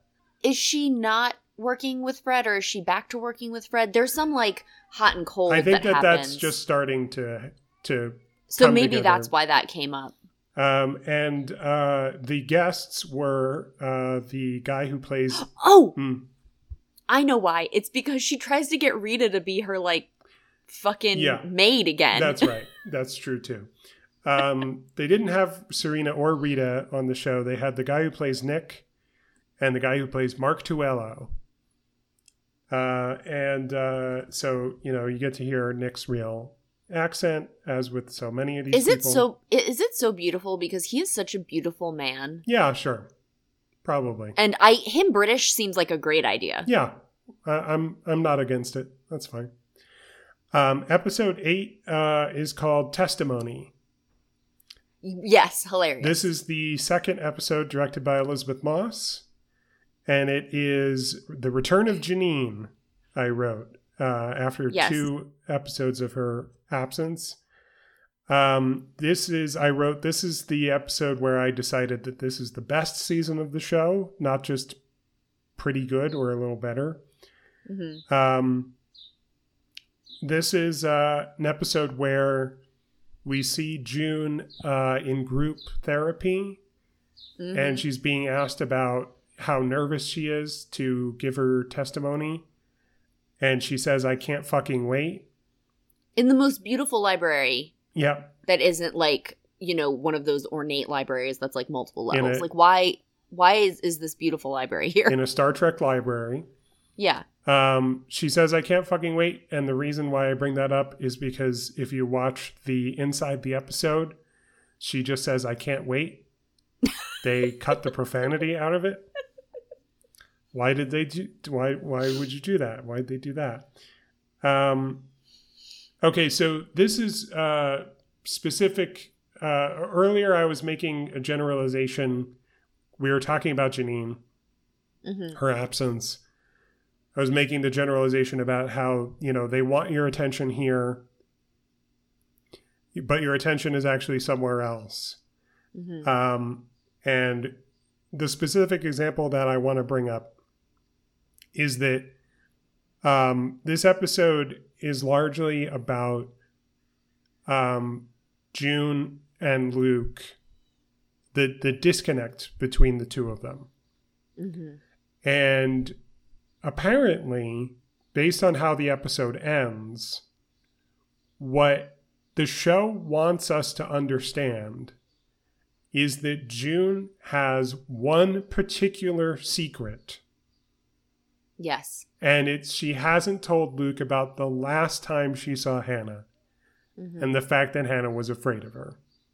And that's what Specifically because Luke is like, it's too late. She's not going to remember us now. And she initially was like, no, no, she remembers us. Because she did Mhm.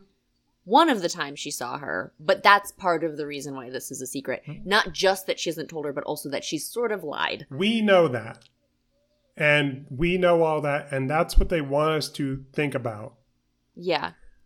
But they don't really specifically come out and say, like, June is troubled because she's hiding this one particular thing. Yeah. And the whole time, I'm sitting here watching it and thinking, there's way more that she could tell him about. Yeah. Like, not only things that she was subjected to, hmm but things that she did. Like, she was responsible for that one nice lady's death, you know? yeah. She she killed a man. Yeah. You know, like there's a lot that she could confess to or open up about. hmm um, that might bring them closer together, might bring them uh, bring her closer to recovery. But it's like the show it only cares about this one thing, and Mhm. and it expects the same from the audience. Yeah. Well, and also something that I feel like I didn't totally realize until this episode was that it's been seven years since, maybe not since Gilead, but since they were captured, Okay, which is like more than I thought. I thought it was like five. yeah, that seems Which I know that that seems long. like not that big of a deal, but seven years is the difference between if Hannah was like 4 Mhm. seven years means that she's 11 which means that she's getting very close to being of age to become something that's going to be abused Mhm. whereas if it's five it is like a lot more time like she's still like very clearly a child right. um yeah, which i feel like is a something like that pressure is like a different yeah, situation yeah. I didn't realize that it was supposed to be seven years, and I agree with you that does that seems a bit too long. because i think the idea is that sh- when the show starts it's been like three and a half years and now it's been another three and a half years or something yeah, or three or right. four I can I can track either that, side. Sure, but yeah, there's something off about that. Uh, I've talked about this before. The assumption in television that a season of the show must be a year in the characters' lives, yeah and how when you subvert that and you're actually careful about it and pay attention to it, it can be, you know, much more effective. I wrote um, about the testimony. This is Mhm. for you, Liz. I said I was hoping that it would be a Canadian courtroom.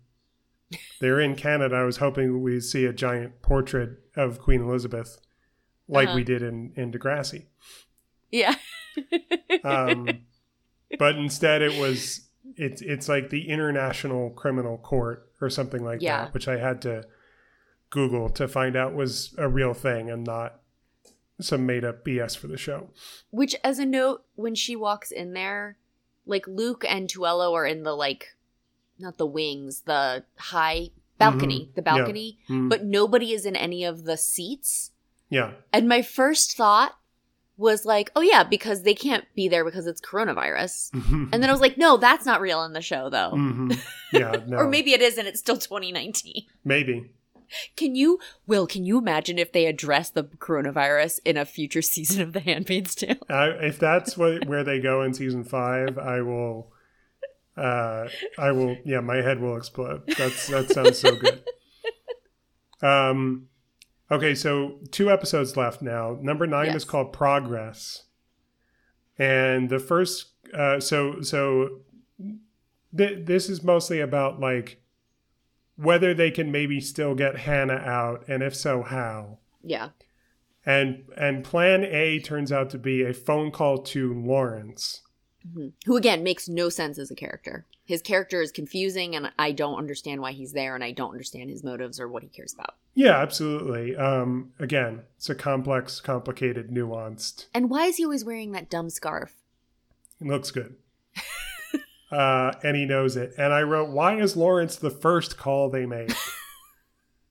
uh, why do they try that before they think of Nick? Um, Luke, by the way, the guy who plays Luke is is commendably great Yeah. in this episode, specifically in the scene where he brings up the subject Yeah. of what about Nick.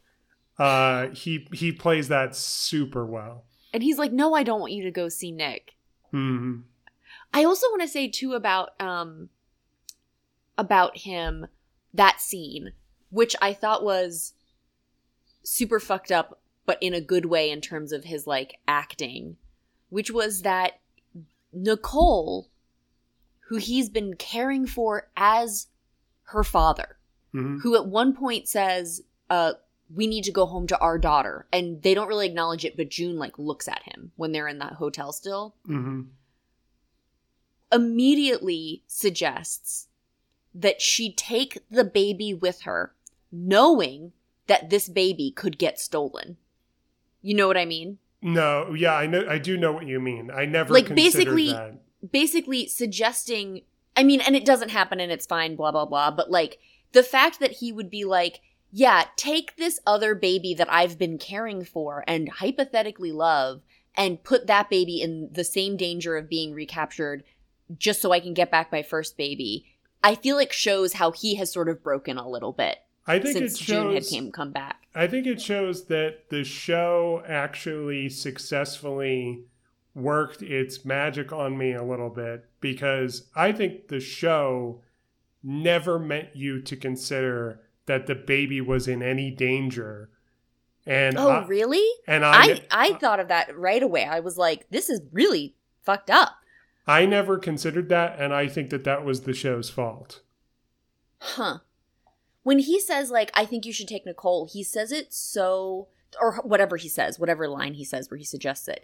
He sounds so dead. Like he sounds cold and dead and My reading of the scene was that it was all they were just writing and playing the emotional stakes of Luke is her husband, but Nick is the baby's father.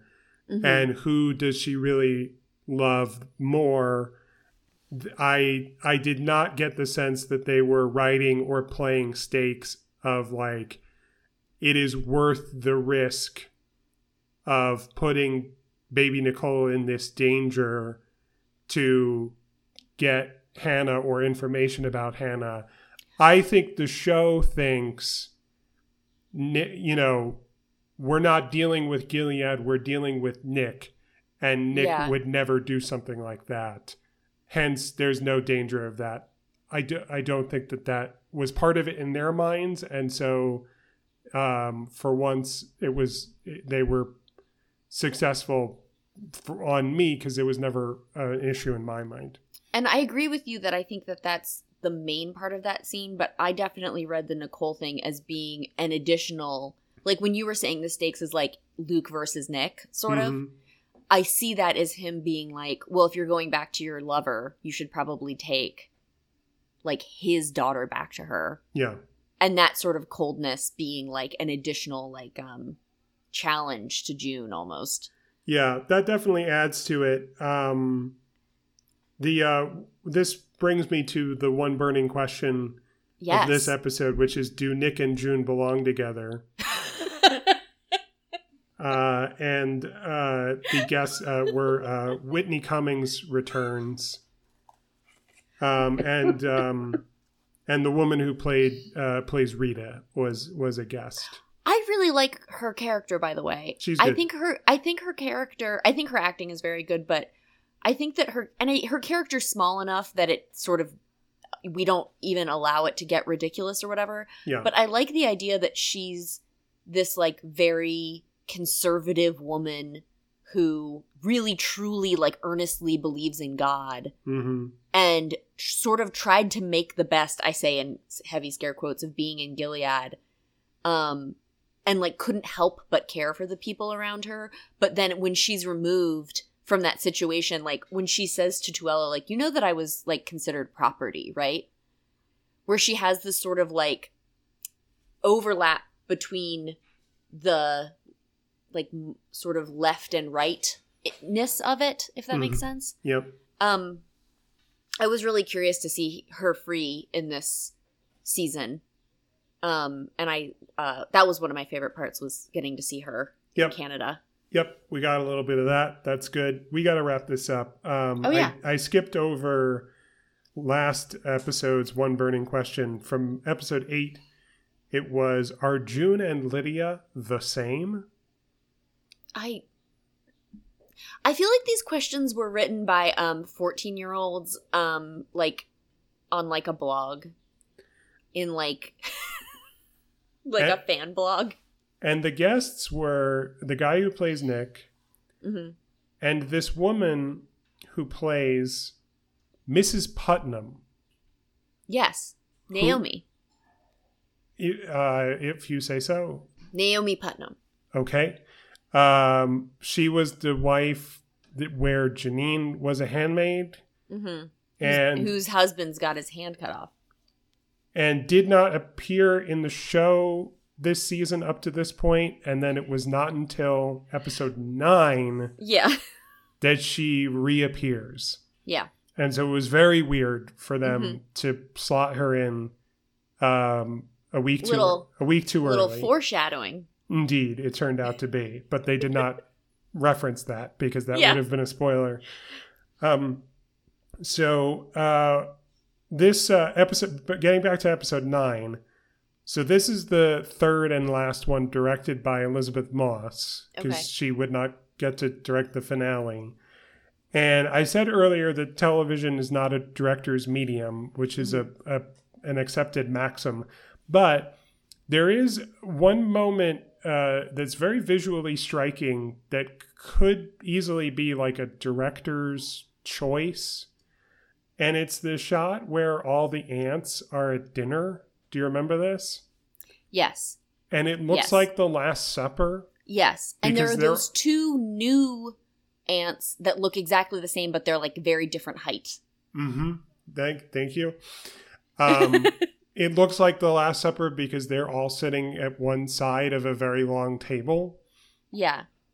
And it, that image alone is striking, but then also striking is that it's this very slow, gradual zoom on Lydia. So it starts Mhm. wide, so we see the whole table, and Lydia's at the center, and it just zooms and zooms and zooms, and the shot is long, and there's a lot of dialogue until finally it's a close up on Lydia Uh-huh. um, and and that was pretty cool to see. And then also, and this is not a criticism, yeah. I just think it's kind of funny. That scene ends when finally, in as tight a close up as it's going to get, Lydia says, "This chicken is dry," and then it cuts to the next shot. yes. Yeah. Um, Which also, good. as a note, there are these new ants, and the, there is this idea that there, there are these like new up and coming ants, and they're like hip to the groove or whatever, and Aunt Lydia's like out of style. mhm. And I just want to know, like, where, like, how do you get to be an ant at this point? Like, how do you get to be an ant if you're 25 Mm, instead mhm. of a handmaid or like sent to the colonies? That's a good point. Yeah, some of the ants seem too young to be ants, and They're clearly new, you Yeah, know, right. not just new to us. yeah there's there's a sort of a missing justification there that i hadn't considered um episode 9 is the return of mrs keyes who we now know as esther Yep. who i was just relieved to see was in the show again because i Mhm. thought that was an interesting character and a good performance and so there's this plot about janine um sort of being a uh what's the word Uh, Mentor? go between uh, Uh, an ambassador sort Arbiter? of Arbiter? arbiter between uh, Lydia and and Esther and hinting at I don't know what's in store for Janine in the future but hinting at you know is she going to stay at the Red Center is she going to become an aunt rather than being put into a new household or something Oh, that would be very interesting Mhm. because she says like please don't make me go back into the service. Right. Like So yeah, making her an aunt would be interesting and would maybe answer some of my questions. Indeed. So finally, um, uh, episode 10, the finale is called The Wilderness, hmm right away we get flashback, but in not really a scene, just sort of in like a visual montagey sort of way. Yeah. And um, voiceover for the flashback, and it's and it's it's not very good. Um, No, it like ugh. And uh, okay, so I took these notes more more recently. I, I I forgot to write down the Zoom thing. I also think I failed to write down. Um, it's it's very you know the whole thing with Fred and Serena in prison and the way the prison looks and the way Mark feeds them information and the way re, you know Serena people can just visit them at will. Serena gets Rita to visit her. June visits Serena when June wants to. And then in this episode, June visits Fred when she wants to. And then she says to the guard, Will you leave us alone? And he does. Well, and also just the fact that Naomi, a wife, just like visited from Gilead, just like That's true too. Yep. They were on Oh. some diplomatic mission. one tiny note about the last episode. Do you remember what they gave Commander Waterford as a gift for the baby? C- cigars? Or, if, oh, for the baby? I don't. Yeah. They gave him a. This is. I can't believe you didn't catch this. Or maybe you did and you just forgot. They gave him a tiny commander's outfit Oh, for right. the baby. Yes, yes. I I remember that. I sort of didn't think too much about that. That is that is very funny though. It's super funny. It's very silly. It's like buying. It's like getting like the son of a police officer, like a tiny cop uniform that has a tiny gun. and that's stupid, but also I could very well believe that that that Yes. that's that that is being done somewhere. Um so I wrote that I missed um Lydia and Janine and Esther in this finale. They they Mhm. they don't appear at all. I was interested in that. Um, and then I wrote so. The big problem here, in my opinion, is the is the way they framed what what was going to happen at the end of the previous episode Yes. the way that June finds out that they're making a deal with Waterford is Mark Tuello says, Well, we do have a new source of information. hmm And they're talking about leads for getting Hannah out. hmm And then in the finale, they are just focused on June reckoning with the possibility that Fred Waterford is going to go free. hmm They're not reckoning with a dilemma that I thought they were setting up that seems interesting, which is what if the best option for getting Hannah out was working with the Waterfords? Yes. there are no consequences to that. Like, it is not presented or framed in such a way that June is choosing revenge over her daughter. Yes. Like, the, the episode 10 just totally forgets hmm about the possibility that maybe they will ever, you know, get Hannah back. Especially because they know exactly where she is, Right. and it's far away, True. but it's because it's Colorado. Mhm. But they know exactly where she is. But Nick basically goes, "Yeah, it's impossible to get her out of there. There's just like guardians everywhere. So, but like, here's some pics. Right. But then after that, they're talking about it. Like they're still pursuing leads. Yeah, And then it's like, well, our best lead is working with Fred Waterford. And then June, you know, goes off the deep end and it seems doesn't care about the possibility of getting Hannah back anymore. Not nearly as much as he cares about, like, well, he can never be free. Better that I kill him. That that would be justice. and I think it's very clear too that the final arc will be 100% Hannah. To me, that's what's clear. That's what I think I because it's sort of the last I unturned, unturned, unturned major plot point.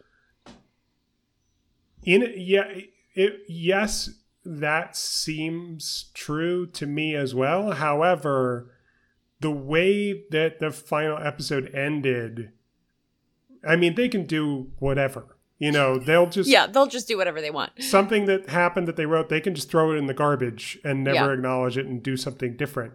But it really seemed to me like they were setting up like June having killed Fred is saying goodbye to Nicole. She's Yeah. saying goodbye to Luke. hmm The only path for her to go down now is to basically be, as I said before, the female Dexter, except in her case, she has a like group that she's leading. Yeah. Like it seems to me like the like the where the story goes from here is June is a leader of like the Revengers Yeah. and at the cost of her family hmm that she could have had um, had she not been so badly traumatized. Yeah. Um, instead, her her only recourse is uh, a, a justice that is you know the same as getting revenge. I guess I see. I agree with what you're saying. I imagine her going through like, is it Sherman who just burned everything in the South, and her just like sort of like killing people on her way to Colorado, and maybe even the tension being between like her just murdering everyone to try to get Hannah back versus Luke in Canada trying to like fill out some paperwork. hmm hmm Yeah, they could do both.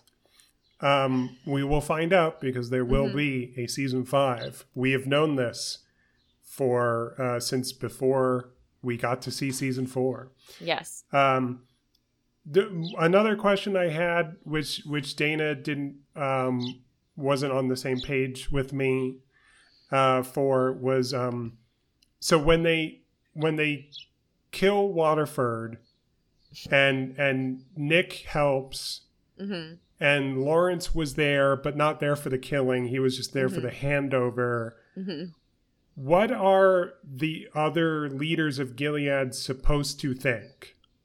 Yes. are they supposed to think he's probably dead and that's good or are there going to be consequences where you know Gilead is like hey where the hell is is Waterford The stakes are so unclear. Canada is going to have to like pay for it somehow Yeah.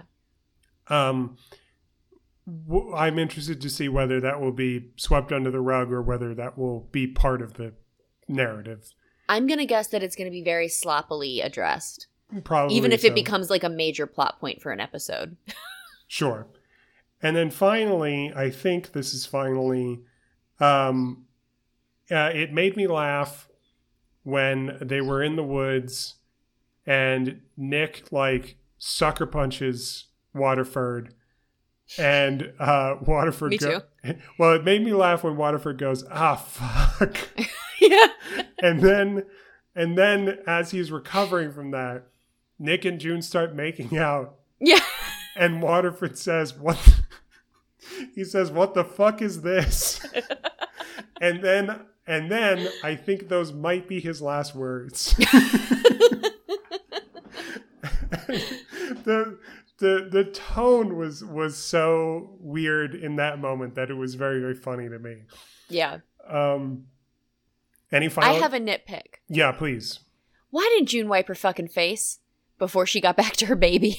So that she could pass on the blood to her baby. But also like the blood that is on her face is like it it's like a terrible job by makeup. Like it looks like somebody literally just Wow. took a sponge and was like bloop bloop bloop on like three parts of her face. Wow. Putting the makeup department on blast. We've put production design on blast and the costume department on blast. Is there any do you have anything to say about the catering before we Before we sign off, I would like to once again mention that we somehow have not even addressed the fact that Elisabeth Moss is a Scientologist. That's it for the Smug Buds this month. See you in August. Yeah. Follow us on Twitch for Magic the Gathering stuff. And we'll see you soon. Love you, Will. Love you too. Bye. Will is on Twitter and Letterboxd at youngest of one, and his website is williamhoffacker.com. You can find Liz at exclamate on Instagram, at exclamate underscore on Twitter, or on her website, elizabethdeannamorrislakes.com. Our website is smugbuds.com, and the podcast is at smugbuds on Twitter and Instagram.